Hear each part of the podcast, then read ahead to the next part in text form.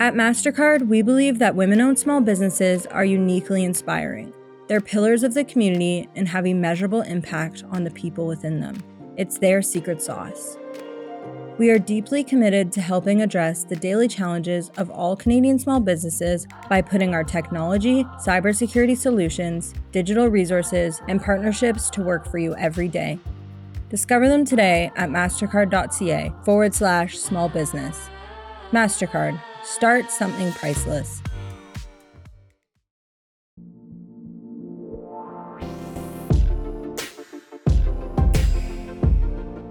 At Scotiabank, we know how important thriving businesses are for the strength of our economy. Our team of experienced advisors across the country can provide you with tailored advice, leading products, and valuable resources to help achieve all your financial goals. We're here for every future. Let's get started today. Visit us at scotiabank.com slash small business.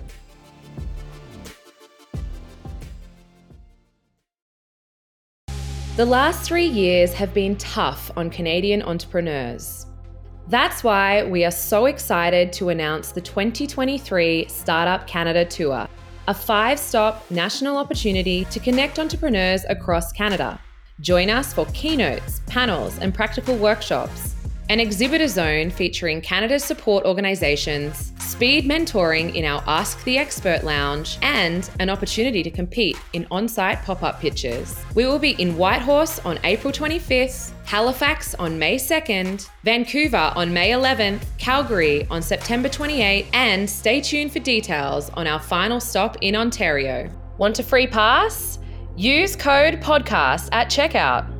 Learn more and get tickets now for the closest stop near you at startupcanadatour.ca.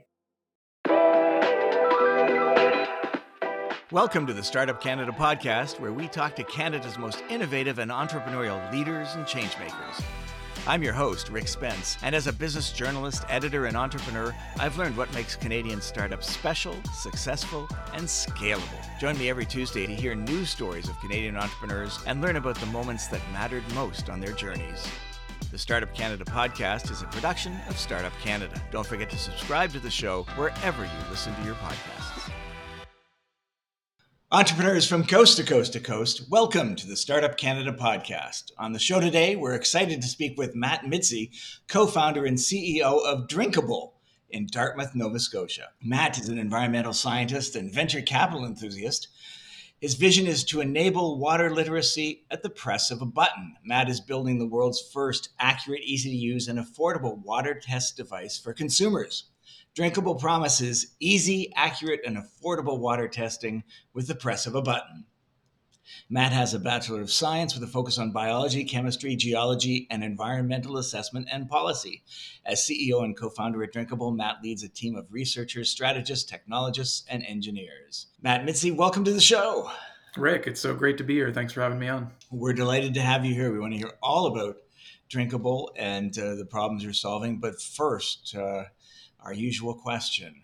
What's the top piece of advice that you hope that busy entrepreneurs who are listening to this show will take away from this conversation today? That's an interesting one to start with, and and I think a lot of the uh, other entrepreneurs out there might um, uh, might think the same thing, and that's because there are, as you know, there's an abundance of entrepreneurial, so to speak, experts out there.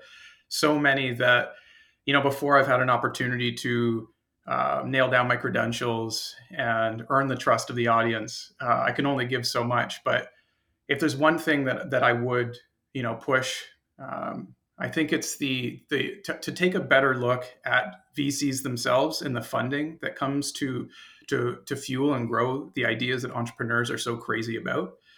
Um, and I think you know that's the the crux of it all is that there's still a lot of growing that needs to happen on the in the, the intellectual space uh, with regards to venture capital and some of the optimizations there. And we don't readily teach it in school, so it's not as competitive as some of the other business uh, lenses in terms of the people going into that space and making it competitive. And as a result, that advice that I was talking about, it, it over percolates for sure. Now, the the drawback of that is that because there's so much uh, expertise that people don't think they have to go and, and dig for, people are making companies that aren't necessarily designed for their second customer. So their first customer might be, um, and for us, we're creating a water test device, and our and our customer is someone who's got concerns with their water. But we have a second customer, and that customer is the VC, the venture the venture capitalist, who has very uh, limited constraints, narrow uh, concerns.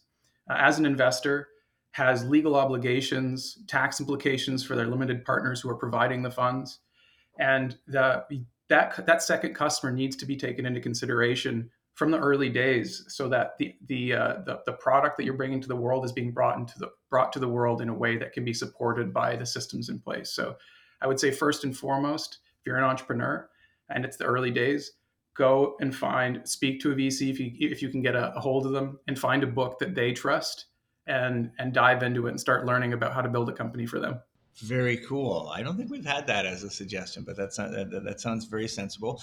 Um, I was going to ask you this later, but let's skip to it now. Have you been able to raise some some some venture capital funding for Drinkable? Uh, we have. Uh, it, it is limited. Um, what we've brought in so far is about two hundred and ten thousand Canadian. Um, we've been we've done a pretty good job of bringing in non-dilutive to support that. Uh, we are currently doing a raising uh, a raise right now um, in the ballpark of eight hundred and fifty thousand Canadian uh, should be coming to a close by the time this uh, this podcast launches. Uh, but uh, you know, if you're listening to this and you're an eager pre-seed investor, please reach out. Very cool. And you, are in Dartmouth.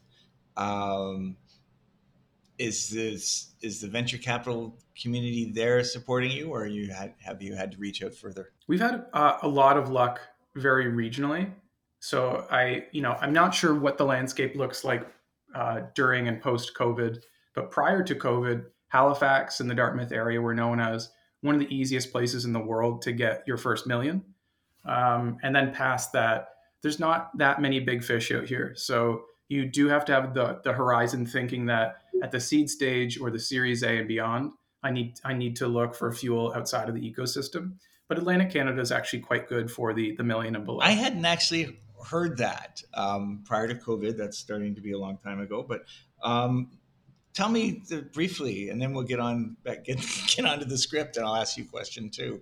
Um, tell me briefly what made and maybe may still make Halifax Dartmouth a great place to raise a million bucks because that, that that's a pretty good thing to be it's possible that it mirrors what made Silicon Valley so nice in the early days it's a place where you can raise a family. There's lots of, of cheap places, or at least affordable places to live relative to some other parts.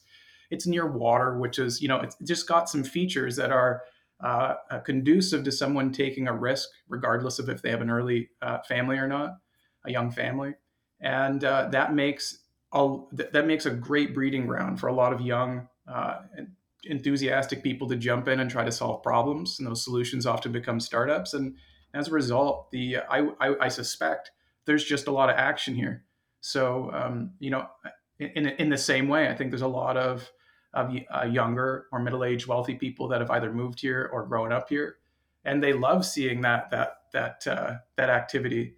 Um, and I think it's just become part of the culture to to to give early stage ideas a, a chance out here. Everybody knows everybody because the ecosystem is so tight knit, and it is small enough that there's the mentality of I'm going to try and help everyone, where it hasn't it hasn't gotten so big that you need to pick and choose who you who you need to help.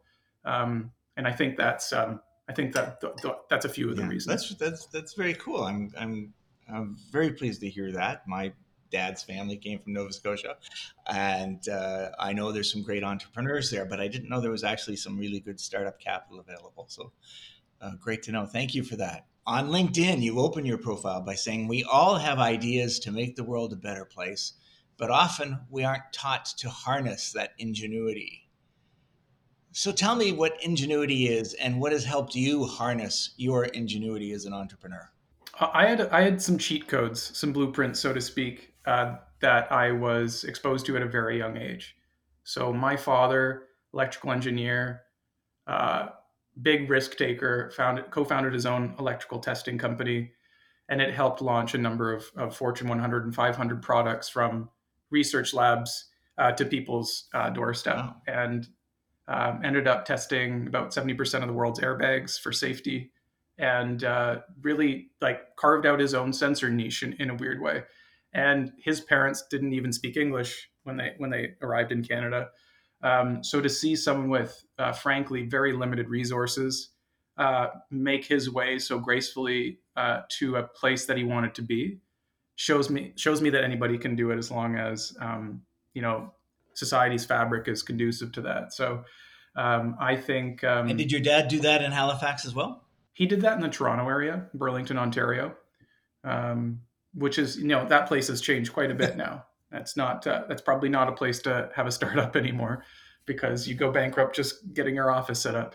But um, um, yeah, I think for me, it's it's really all about that and how I stumbled into the venture capital world. I, um, I with, along with our head of operations, I competed in the uh, venture capital investment competitions, and we we did uh, we won the the Canadian nationals, if you want to call it that, um, and and went to the U.S. And again, it just showed me that's like holy crap. There's uh, there are not enough scientists and engineers in this space carving out the fuel they need to implement solutions to very obvious problems that everybody is assuming somebody else is working on. And like that's for me it's it's quite painful because all i see is uh, the world over are, our are problems being overlooked and assume and everyone assuming somebody else is is taking care of it. And uh, i think to be an entrepreneur is to is to be someone who never makes that assumption wow that's really interesting that's an interesting headspace to be what are a couple problems that you wish someone was working on that that most people would think someone's working on but you know as far as we know nobody is this is this might be a strange response, but there's no one that's really strongly competing with us right now. And that's the technology is difficult. It is very difficult. So I'm, I'm not going to water it down, but it's not difficult enough that we should be alone in this in this space. Um, and that speaks to a lot of problems. It speaks to probably funding issues, headwinds in the municipal water space that pull water tech to municipalities versus consumers. Um, and um, you know, I, I I think people should be focused on water, and people should be focused on how do we stop plastic from going everywhere, and people should be really figuring out how we how to stop taking fish from the ocean at this at this rate.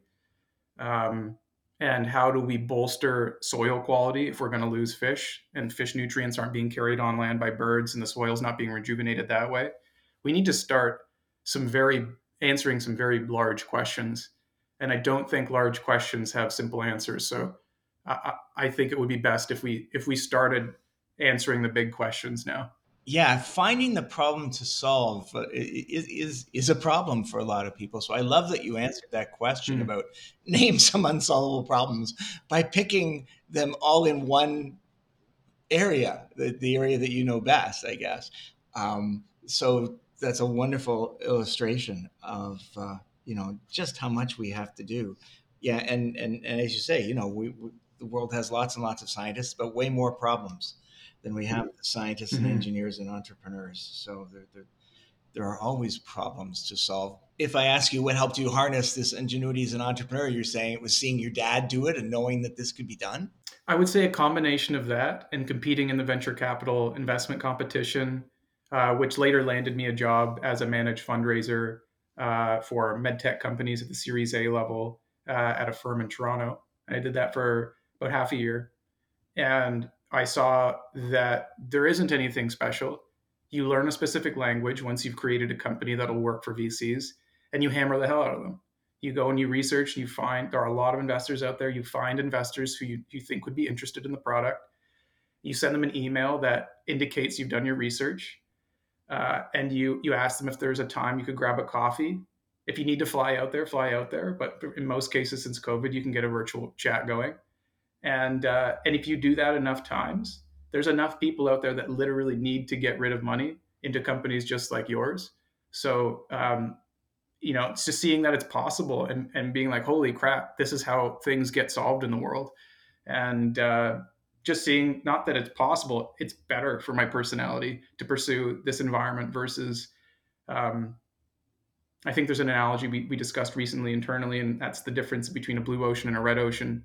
Most people go to a red ocean, and that's the the bloody ocean filled with sharks competing over, you know, the an already determined promised land. And more of us need to be thinking about the the blue the blue ocean. I think that's um, that's the headspace that that I've typically carried. Is try if if it's not uh, if it's not bloody, it's probable that there are problems there that are not being Uh, effectively looked at, and as a result, there is opportunity. You just mentioned, and I just want want to see if we can elaborate on this for those who are not sure what you mean by that. You said there there's a lot of people out there, investors, who need to get rid of money, and I'm wondering what that means in terms of you know helping entrepreneurs understand the venture capital angel investor dynamic. Yeah, I mean, I'll, I'll touch on that as, as best I can. Ultimately, if you're let's let's make it a little bit more relatable perhaps to to the everyday household. If if if you've got someone who's managing your savings in the stock market uh, um, a financial advisor of some kind if they just didn't put your money anywhere they wouldn't be very good at their job and you'd probably go and find somebody who could. And vcs operate in a similar way. They go out and they earn the trust of someone that that the, it's the trust of someone who's probably had some success in their life and they're looking to give back in some way and to help solve some of these these problems. So they go and they're considered an L, L, uh, a limited partner and they would give their funds to the vc to remove liability and they'll they're going to look the other direction manage my money legally and safely but put go and put it in companies and grow it and show me the results of the money. And that that vc is now tasked with finding the most interesting startups within the philosophy of their firm and they need to find you if you fit if you fit their firm uh, better than another competitor. So it's in the VC's best interest to hear from you, uh, and both VCs and entrepreneurs, it, specifically in that relationship, should really embrace cold emails to each other uh, to introduce yourselves because it's uh, it's a match made in heaven when it yeah. works out. I, I just love the way you put that because it really flips the script for a lot of people who think venture capital is this hard to reach institution. They have all these rules. They're full of all these uh, um, people who know each other.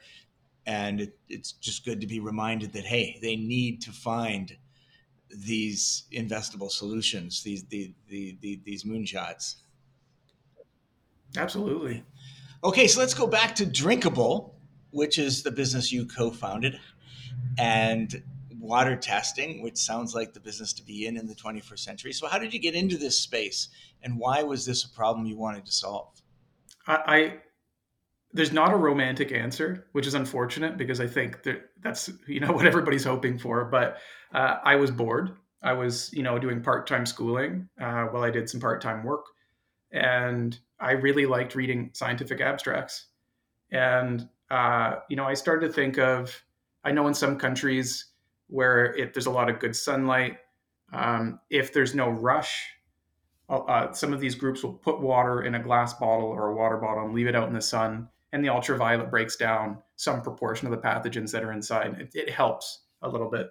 And so my I was thinking, what if there's a way to facilitate that? Um, in some way. And, and, and some of the stuff we came up with was directly translatable to off grid water filtering in large volumes. And so, uh, sorry, let me just take you back there. You, you, you, you, you, you, you, you passed my level of comprehension with sentence three. Um, when you talk about people leaving a bottle of water out in the sun to break down the pathogens, that's an accident or that's actually a way of testing water in some rural areas? Oh, well, in third world or developing countries, that is a way of reducing the amount of active uh, pathogens in your drinking water. So that's actually their treatment, uh, which is. Um, so you're getting it from some puddle or tainted source or something, and you're, and in order to get rid of the the harmful bacteria and whatever else is in there, which we'll talk about, um, you leave it out in the sun. Yeah, and so I I had come up uh, along with you know those abstracts that I was reading. I determined that there was a way um, to release zinc ions in a way that would kill all the bacteria almost immediately, um, but would be at concentrations you couldn't taste. And that was the threshold that hadn't been achieved before. It was always at, at thresholds that tasted kind of gross. Zinc's fine for you at that level, but it's gross. Um, once we figured that out, we thought of why are we just doing this in a water bottle? Let's help the remote communities in Canada. We identified about 300, mostly First Nations, um, and very quickly started meeting company after company after company that had tried to solve that problem and gone bankrupt. And we learned all of the issues and all the causes, and all of it pointed back to water testing. Needing to have a technician on site with danger pay and remote pay, needing to have those bottles shipped at a very rapid pace to the nearest lab so that the pathogens stay um, whole and testable and trackable. Um, having over redundant systems that were very expensive that were uh, um, in place because you couldn't optimize the, te- the treatment for the, the analytes specificity, um, lack of trust in the community. So having a really tough tra- time implementing the policies or the, the, the technical solutions. So it was apparent that people needed to know on their own. And we needed to, if we could, umbrella all of the analytics so that we could remove the technician from being on site remove the number of engineers that need to be there, and remove the level of redundancy needed on the water treatment side. Um, and also help tell the story with the data of those communities so that they feel safe and that they have a voice. Um, and that's ultimately where this all came from. Um, so, really, without realizing it, we pivoted, uh, or I pivoted away from treatment to analytics as I realized that was the bigger bottleneck for what I've learned is essentially all the water concerns we have outside of municipalities. Wow, that, that's really interesting. And, uh, you know, you got to to study a problem to find out where the, the, the, the sweet spot is. So it sounds like you were able to, that pivot was the key. I think the pivot's always the key. Uh, uh, yeah, I, I, really embrace pivots because it, it, means it was always a decision we had to make. Um, we just didn't know it yet. Wow. So, uh, so, so tell me about the solution you have now, and you know what, what sort of state in it, it, it are, are, is it in? Who who are who's the market that you're selling to? Um, what are you hearing from the market? So we were taking part in a, the uh, Atlantic Canadian uh, Aqua Hacking Challenge, and one of the problems that were laid out for the hackathon was well water testing. And the secondary research that had been provided to us by the researchers involved with the project was astounding. They told us everything who was testing, what were they finding, uh, how have they ever tested before, will they test again, what are the reasons they're not testing, like everything. And it was evenly distributed to over a thousand wells in Nova Scotia. Uh, the reason that's so helpful is that in Atlantic Canada, Nova Scotia fits this trend. Nearly half the population out here, if not more, rely on well water. And about 30 to 40% of the time, there's at least one thing in the water that's over uh, recommended limits. So no one's testing. There's a problem. We got to know the the the the consumer. Moms are terrified of the water. You need to basically take a day off of work during a weekday. You need to understand a little bit about water testing and chemistry. You need to be able to do paperwork. You need to have access to a car. It starts to add up where you need to get it back to a lab within 24 hours and then you receive results that are complicated generally designed for a technician so it's not helpful 3% of people test as often as they should only 20% ever test and so there's 80 there's 80% of the the atlantic canadian population who's consuming a, a, a questionable source it's it's it's groundwater it's water that comes out of the ground and we don't test it and that's uh there are some really unfortunate consequences of everybody consuming that water without thinking about the concerns, specifically uranium, arsenic, manganese, and lead. Now, my Nova Scotia relatives would say, hey, this was good enough for Aunt Nettie. It's good enough for us. Mm-hmm. Not good enough? Yeah. Well, um, it depends what good enough it, it, means. I mean, compared to some of our uh, more classical sources of water, perhaps, it's actually quite good. But um, we've done a lot to the environment all over the world, and we put a lot of things on the surface of the ground, and there's a lot of bad things naturally in the ground. And meeting somewhere in between those two things is our water source. And uh, we are getting to a point where we need to start tracking it in Canada, but um, it feeds to a larger problem all over the world. And like you said, um, the 21st century is the century to start testing water. So um, I, I, think it all fits together nicely. So, so um, tell me about the company now. Are, where are you getting revenue from? If you're getting revenue, um, is it from consumers? Is it from like individual homeowners? Is it from institutions or municipalities? Well, we have pre-orders open right now. So um, I, I realized I accidentally alluded your your earlier question. Where are we and how far are we along and all that. I think that fits this question pretty well. Um, so our we've developed nine of the 12 sensors that we need to have in our product that launches in October. Um, and we have uh, completed uh, evaluation PCB board prints to verify that our methodology of the testing is more than accurate or more than adequate. In fact, it, it outperformed lab instruments um, that we were, were, were running the, the, uh, the, the, sensors through. Um, so we're very happy with the, the electronics, the mechanical engineering, and the sensors. It's now just bringing it all together as we approach October in a way that is reasonable to manufacture, waterproof, easy enough to use, um, and uh, and clearly communicates with people. So we're at the we're at the phase of bringing it all together, but all the pillars of the company are operating very strong. Um, so so now it's time to essentially put the uh, the the roof on the house. And what does your solution look like? Is it bigger than a bread box? Oh, the classic bread bread box comparison. um, it's. Um, I wasn't sure you'd get that, a, but thank you. yeah, uh, it's about the size of a s- smaller remote control um, nano iPod sort of thing, or um, what's a what's a good like a it's close to a deodorant stick but thinner. Okay, and what do you do with it? You dip it in the water. You put water in it. You scan something. So it's uh it's based uh, on electrochemical tech. Uh, so electrochemical sensor technology. So uh, all things disrupt the amount how, how, basically how natural electricity behaves in water. If you were to contaminate it with a bunch of lead, for instance, versus there not being any lead there, you would have a different electrical reading of the water. Ah. So we've built each sensor to very accurately and precisely only interact with the analyte of interest. So if we don't see a change of specific uh, a specific change on that one sensor, we we can actually quantify how much of that specific analyte is there.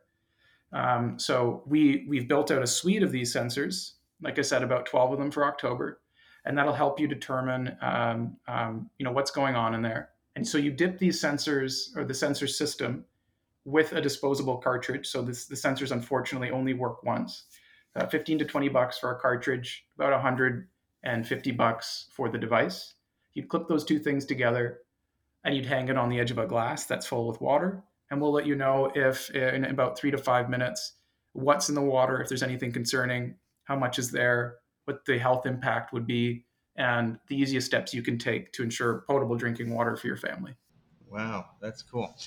So, so your market is consumers. So you want to sell that through the, the Home Depot? Uh, we're going to go B2C uh, initially. Uh, for those who are not uh, as familiar with the acronym, that's uh, um, direct to consumer. Um, so we are going specifically online at first. I think it's very likely that we're in Home Depot and Home Hardware. Home Hardware, specifically in Canada, is quite uh, um, lucrative for us. And, um, you know, and and Canadian tires and, and whatnot. But I think to go direct to to a B2B play to some of these retailers would be very costly in terms of both negotiation and margin at this stage. So we plan to build up a more robust reputation before we try to negotiate our way onto onto shelves. Right.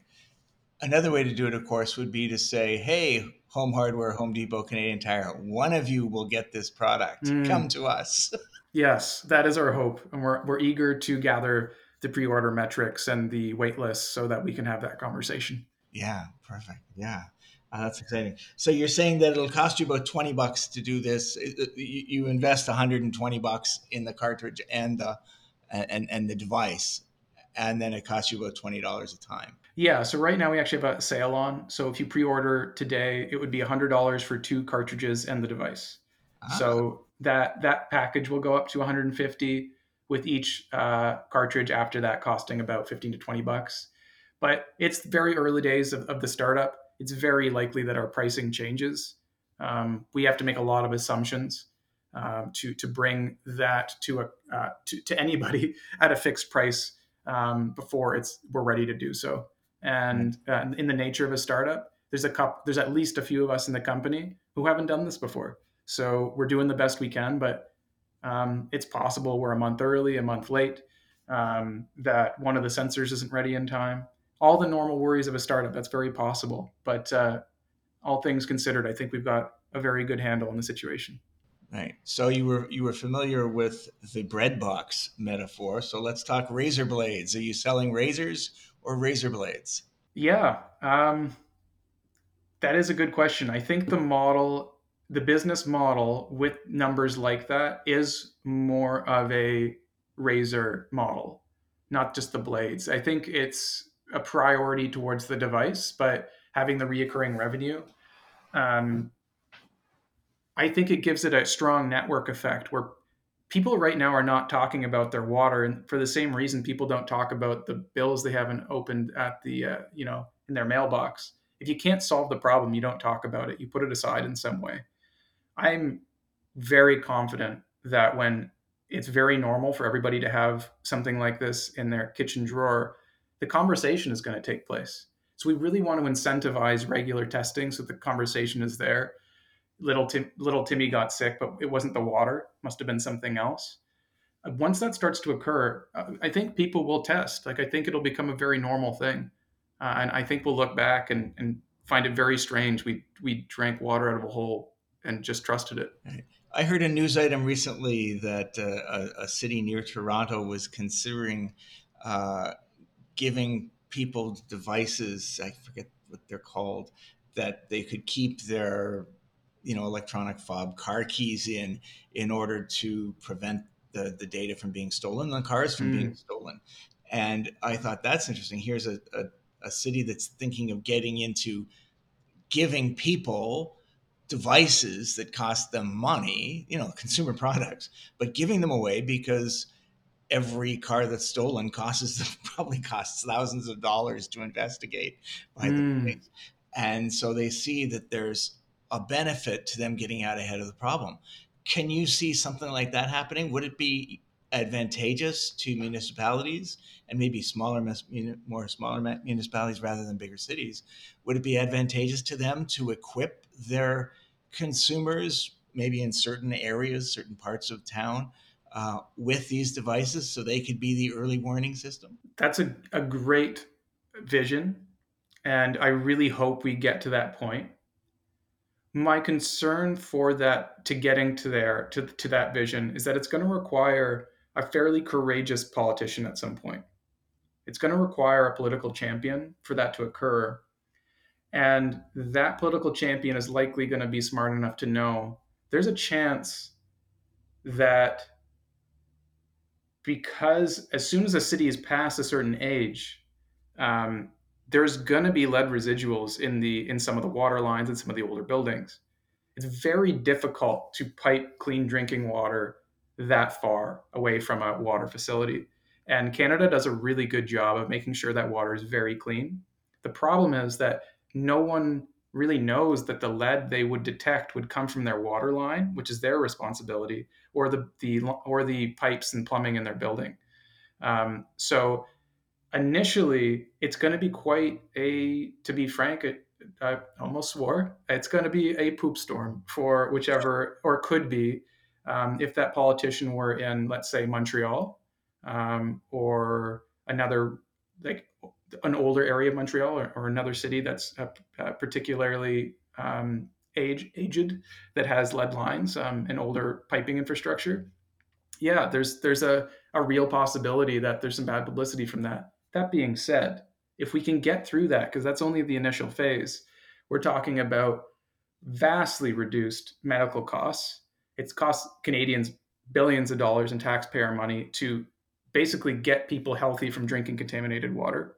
I think the figure was in 2015, three billion a year, um, and uh, and that's just if you got sick. That this isn't taking into consideration people that miss school, people that missed work, people that couldn't be there for a family member.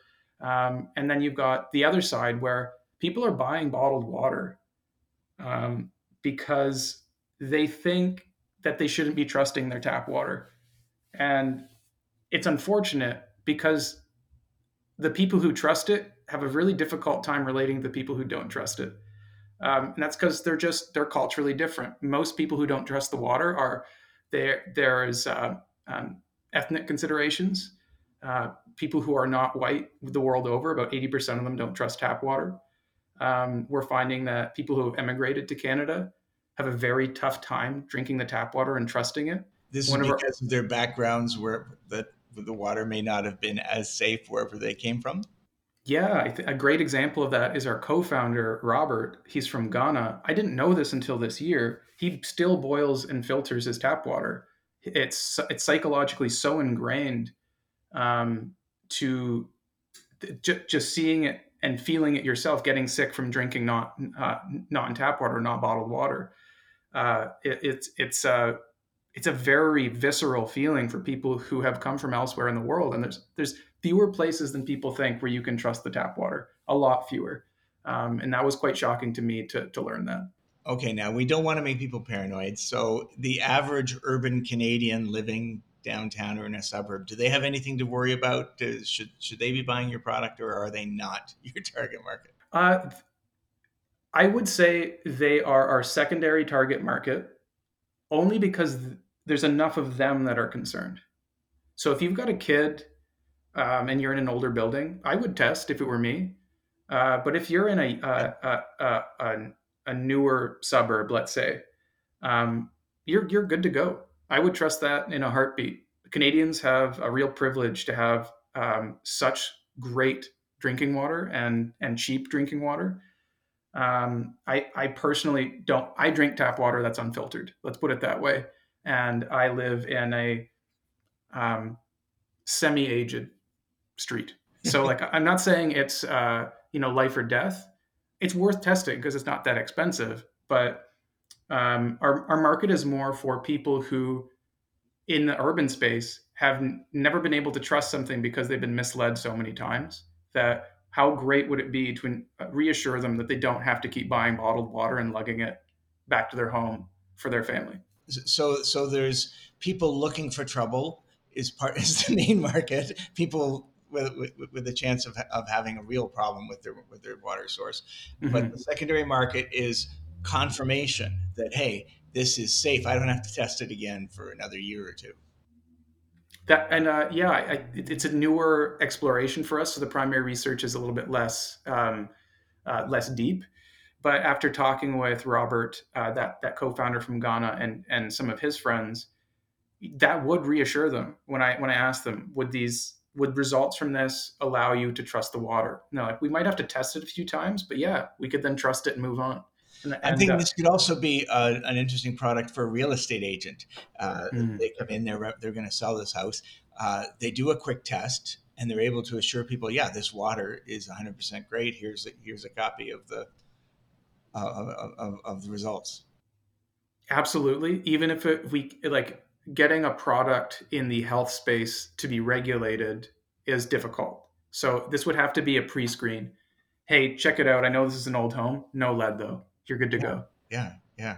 I and you know what? If an agent told me that, then I would think, wow, this person really knows their stuff, and they're really mm. interested in making sure that I don't buy a lemon. So that so the trust value would go way up a lot more than the the, the twenty dollar cost of that test. So uh, every real estate agent is going to want one of these. Fantastic. Oh, that's good to hear. yeah. All right. So, what's your day to day like as you count down the days to uh, to, to, to, actually getting out of the, the, the, the pre sale and getting into actual operations and sales? Um, we have a pretty tight team. So, we had an emphasis on very high quality members that cost a bit more um, and being very picky about that so that the foundation of the company could handle institutional investment and a big ramp up. So, as a result, everybody has a lot of different types of tasks. The hats are are plentiful um, at Drinkable, but um, I range from talking to lawyers about uh, industrial patents to planning marketing material for an expo that we're going to Miami for to uh, talking to investors about raising um, a lot of money to be on podcasts to um, uh, planning uh, product roadmaps from a visionary standpoint, planning primary research. It's really everything. There's from legal to atom level physics to policy considerations to what is the EPA looking for. Um, it's all over the place and it's very different from day to day. Um, but but first and foremost, my job right now and recently is that we've we've now hired enough people who are absolute choo choo trains. And the good thing about that is stuff is getting done really quickly. The bad part of that is that if they start going down different tracks, they'll rip the company apart because they're so good at getting stuff done. So we're now at a phase of company where it's my job to make sure everybody's aligned and make sure people are happy and make sure everyone's aware of each other's requirements to get to their to their their own goals. So my my focus has very quickly shifted from being more often in the dotting the i's and crossing the t's and looking at the atom level research and is now um, checking in with the people who can do that better than me and that's really interesting uh, that is the one of the transition challenges that an entrepreneur has to master. How do you you know and and uh, when you started the team was much smaller. You had to do everything the jack of all trades sort of thing. So how are you navigating this? Is this an easy transition for you? Do you prefer this or do you miss those hands-on days? I'll do this myself. I always think i'm going to have a tough time letting it go. Uh, I'm like, but it's my favorite thing to do. I, I love doing the UX design. I, I, I, can't let that go. And then, and then yeah. someone comes on who can do it better, and it feels so good to let go. So I don't think it's something that I'm necessarily good at preparing for, but when it shows up, immediately I find another aspect of the company that I love working on. So um, I think I'm transitioning well. Uh, I really, I said this yesterday to our CTO Danielle. I think that this is the these are the good days. These are the days where we have enough control. Everything's going great. Um, we have, you know, we're, we're all in alignment on the vision. We can all talk to each other on a day-to-day basis. And we're just thrilled that we're going we're going so quickly towards that point on the horizon. Um, and i think it will become more challenging and i think the growing pains will only get worse. So i think right now transition's going great. Longer term who knows? And how many staff do you have now? I think eight equivalent is probably a, a good a good number. Okay. So two or three years from now i'll let you pick the time frame what does drinkable look like if if we win the lottery, which there's an element of of winning the lottery that persists in the startup world, and, and that's okay to me. But if we win that lottery, we are a globally recognized and trusted method of determining if there's something wrong with your water, what's wrong, and how to fix it. And we can use that brand and our relationship with, like you said, governments who are now actively facilitating products to help people's lives and to reduce costs. Um, I think that relationship is going to be uh, eventually very strong. And I think everybody's going to want those tests to be there more than they don't. So I, I am uh, tentatively optimistic that will be a household a household brand at least within North America. That's very cool. And let me just, just ask you a final operational question. Um, patents. I guess you've got uh, a few patents out there or pending. We um, so a good chunk of our initial scientific research on the sensors is trade secret. We've got a number of patents that one in particular on the pathogenic sensor side that we're, we're planning to submit. Um, another one on the pathogenic sensor that we're planning to submit and lots of odds and ends that we could uh, pursue as an effective way to slow people down in copying the idea. Ultimately, that's that's our best goal here. There's a lot of ways to make an electrochemical reading, um, and we've shown that it's possible, and we're going to show that the market's there. And I know the copycats will show up, and as long as we can just make it a little bit more challenging for them, that's that's our goal right now. So um, we're at a good stage for that, but no patent submitted yet. And you mentioned the, the trade secret. So that's something that's not going to show up in any patent. And you'll hope that that just stays secret for as long as it can. Yeah, it is. Again, it is atom level adjustments, um, nano level adjustments. So our the research chair that leads our sensor development He's a, he's a Canadian research chair as well as a, a prior research chair in industrial uh, nanotechnology. Um, and he's working at Cape Breton University, Dr. Zhu Zheng, um, or Shine as he prefers to be called. He's amazing. Um, and he's, he's really the one that's bringing it all together for us. Amazing, amazing. Um, it's been fabulous to talk talking with you about this problem and the solution that you've got and uh, the company that you're building. Uh, sounds like you're on all the right on all the right trails, and uh, let's hope that that that, that lottery uh, is, is, is a big win. Um, do you have any final words of wisdom or advice that you'd like to share with our entrepreneurs based on the journey you've been on so far? Um, I think right now there's been a lot of push that we're receiving that because we're in we're facing a recessionary uh, period, it's a good idea to raise money for longer lengths of time. And I know the textbooks would say raise for eight to twelve months. It might be necessary to raise for a bit longer. So uh, that might be something worth consideration to make it through a, a skinnier period of angel and pre-seed investors. Ah, okay. Perfect. We've been talking with Matt Mizzi, the co-founder and CEO at Drinkable in Dartmouth, Nova Scotia. Wonderful new testing product. Can't wait to see it in the in the, the aisles at Canadian Tire or Home Depot, whichever is the highest bidder for your business, and to, to see it adopted by countries right around the world. Thank you so much for telling us about this adventure, Matt, and best of luck to you and everyone at Drinkable. Thanks for having me on, Rick. It was a, an absolute blast talking with you as well, and uh, looking forward to the next podcast. Absolutely. Thank you so much for tuning into another episode of the Startup Canada podcast. This show is produced by Lauren Hicks and Maddie Stiles, and it's made possible by the support of MasterCard and Scotiabank. Be sure to tune in every Tuesday for a new episode. Until next week, I'm your host, Rick Spence.